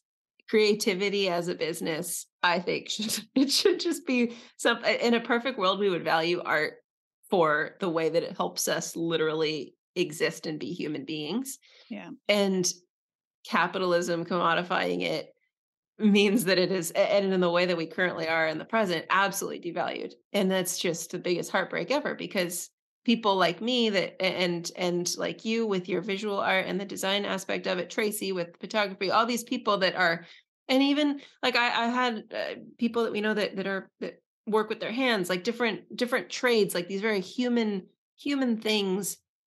I feel like at least that i'm veering off music for a second but certain things are still very tangibly valued but things like music and i, I think parts of visual art there but music specifically right now i think because of streaming right? I think i think even buying a cd was probably not what music was worth back then but it was more than yeah. a fraction of a cent. And so that in of itself is weird but we're just in the society where that's how it is. But i think so the way forward i think past created that right? It was never fully valued and there was so much exploitation of different you know cultural stuff that was creating the music that sold and and all of that it, it's i think it is only growing in a good direction but I think at the present moment, it is a broken loop because tech, which is streaming, all the money flows, begins in the music industry, flows out of it to large tech companies. And none of that is a very small percentage of that is coming back into the the actual music business side. And, and that absolutely has to change because it's just a broken loop. It's it's not sustainable. And so one of the ways forward that I am really excited about in the future is is I, I think the biggest way forward is to to revalue it is to create less of a divide between the creators and the people that are consuming the art and some things like things like patreon crowdfunding is one thing but i think like when we think of times in history i, I love like patreon's title you think of patronage back in in the right. renaissance period and right. stuff you could just you could just live as an artist which is literally the point if you are that creative artist person I was joking about the artist, right? That that can't do their own finances before, but that would be awesome. So I think a happy medium of that are things like Patreon and different things where when we and Bandcamp is great for this. And yes, and there are new ticketing softwares, and I wish I could shout it out and remember what the name was, but there's one that's coming out of Chile right now that is um, has overtaken Ticketmaster in South America. Ah, uh-huh. Um, and it is uh, there's it's it's great for a lot of reasons, but one of the biggest ones is that the artist keeps the information of the people that buy their tickets. So something like using, although right, I have a lot of people that I love a lot of people work at Live Nation, Ticketmaster, doing your thing. A lot wrong with it, a lot good about it. Um, the uh, uh, something as little though as having artists retain access to their fans. If the fan is getting you, you can't devalue something if you see someone's work and making it. It just is not it's really mm-hmm. hard to disrespect someone like that when you see them and you you you know that this song is tied to them. They did they spent this much money to do it. You it, it, it's one thing that is Yeah. great that streaming services are offering right? When you get in you can say support the artist here click this link immediately. Little things like that i think are the way forward in closing that divide and revaluing it because Yeah. Say like someone that's like a weaver you know you know they made this beautiful piece of art for you you're happy to pay a premium for it because you know what they put in and that's tied to the ai conversation. When things are not human anymore we will hopefully be happy to pay a premium for something that is human made which is the only hope for us creators Yeah. to lean into that aspect so that's great i mean say more about that i feel like that Yeah, that your inspired you idea, your idea. Well, you had mentioned that that idea of that little plug of human made, yeah because we are moving into uh, a, a phase of wanting to know more about where everything comes from. yes You know, from yes. one because of Yes, the planet totally in the sustainability. design world for sure. Yes, and that is happening more and more. And so we're working through the greenwashing, you know, problems Mhm. and whatnot, and getting to the actual real and, and telling story Yes. and and getting more connected locally and to the people that make things. And so that has to get into the arts as well. Music has to be that way. I mean, even with my uh, writing on Substack, same thing. We keep rights to a work you know and 90% of you know any money that comes through comes to the writers that that have their their their work there so more and more platforms everywhere that do that and get supported are really important plus you you you you get access to real work and real Yes. people and we're in a place now that, that that we've grown to such a huge population that we really want that human connection you know since covid. So i loved it when you said that that that that becomes that this was human made. It's a little bit like saying like homemade food or organic or you know like these like and here is the the farmer and here are the the sheep that your your sweater was actually made from. You can you know um people think of it as a novelty but really it's it's as long as we can keep that an honest connection and so i think that's what people get a little bit afraid of with the ai but from what a lot of people say too i think it's actually going to really help and shift things that conversation still you know is just it's, I mean, it's still a conversation, and it's a terrible. But and, and I mean, another shout out to the Recording Academy. I think it's Human Campaign. I might be making this wrong, but there's a coalition of music companies that are coming together to help advocate for um, the the the legislation around it to make sure artists are not left out of the conversation and creatives and um and so there are so many I think good things that come out of it. I think it was um a, a, an engineer uh BT Gibbs, who is just the best. He's in South Bay, but he was saying, imagine if an AI could do your credits for you and make sure everything is all put together. There's so many tools that could make artists be able to spend more time on art. And so it's just closing that divide. And I, I love the idea of the fashion industry and design industry as a model for how, because that is, we are so, I, I'm confidently able to, wh- when I want to either buy secondhand or, or find organic clothing and stuff, I, there's places I can look. And yes yeah I think that is it's it, I love that that with structure you bring all these creative worlds together because I think music has so much to learn from that because I think that's the direction we need to go and that that community based way of funding and, and Yeah. valuing. and going both ways um you know so that's why i like to mash things up you know in that sense because you know learning from other industries the design industry learns from other industries musicians and artists have a lot of the same challenges you know and musicians are artists they're part of that whole that piece but I do agree with you on what you said about music. It's so important in our psychology as human beings. It's one of the, the earliest art form. I mean, every it's just it it's so it, it can't it can't suffer. It needs to flourish. It's part Yeah. of visual arts and music. All of the arts need to flourish for a society and a you know communities and societies to flourish. And so we have to keep them going and keep them fresh and keep them alive. And when we see them falling down and struggling, we've got to pick them back up.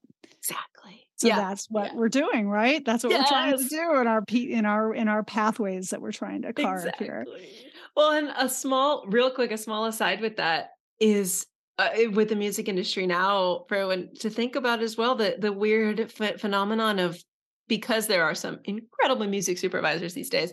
Like as you talked about Kate Bush earlier, some of the like the biggest money right now that is in music is flowing to catalogs that are that are not being released now.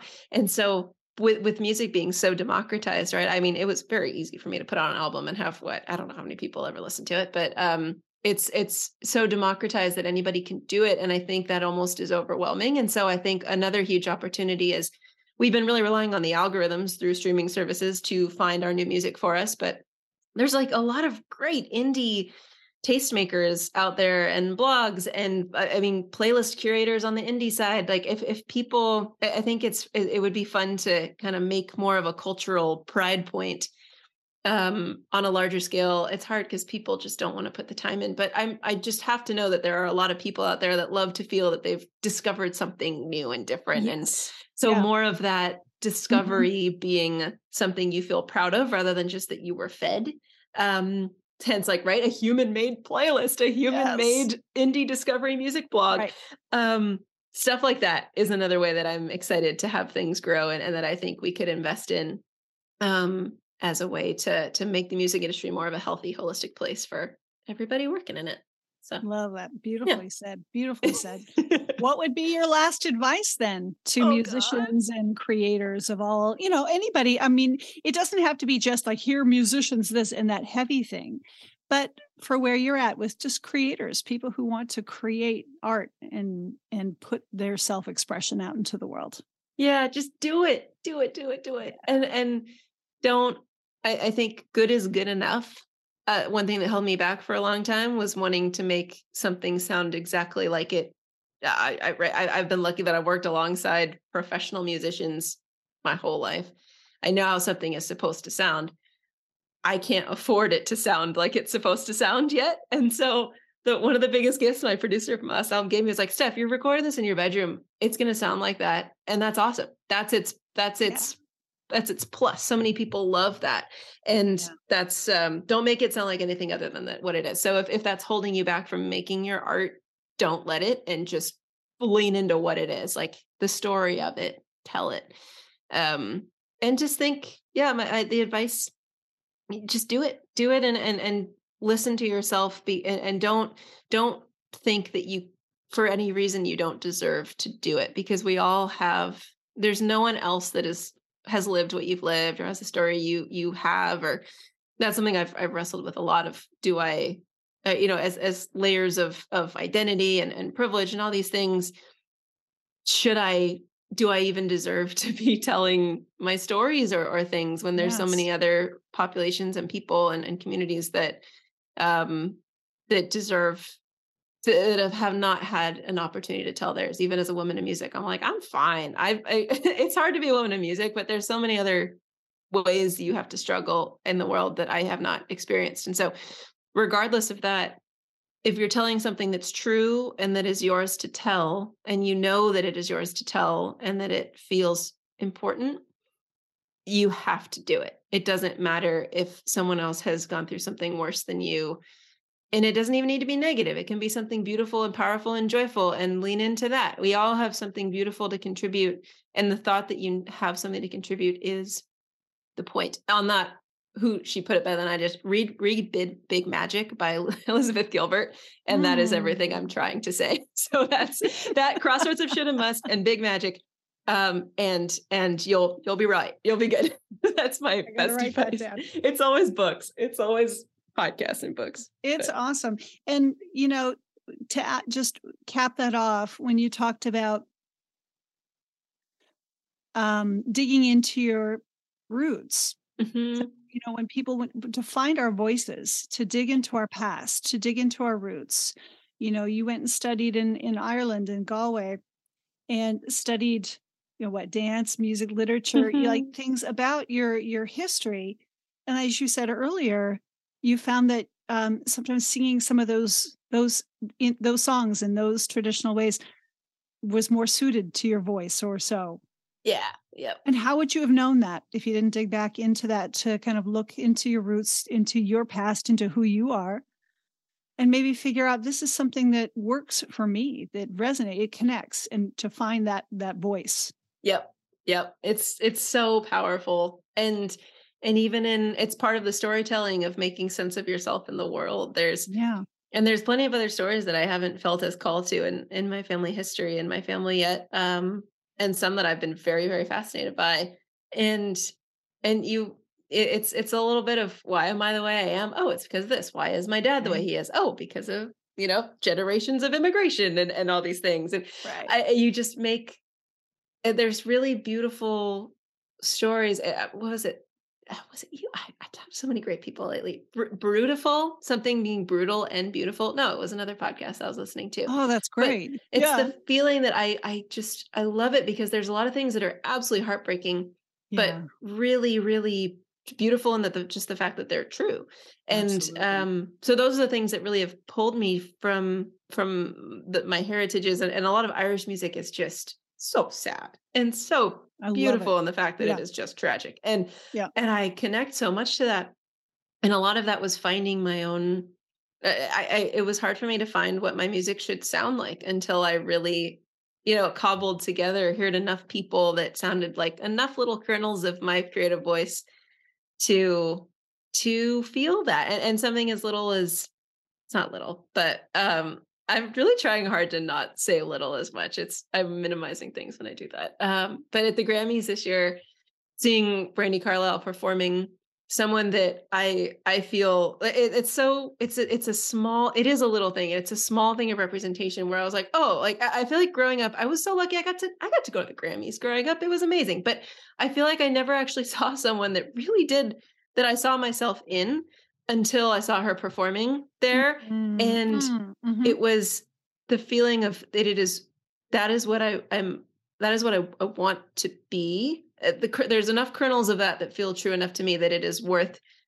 trying to walk this path because that is possible. And that is something that is the most beautiful, cool, badass thing ever. And so um, delving into the histories has helped me find that voice and then looking around at people that uh, that are really good at telling their own stories and are expressing themselves just deeply in who they are.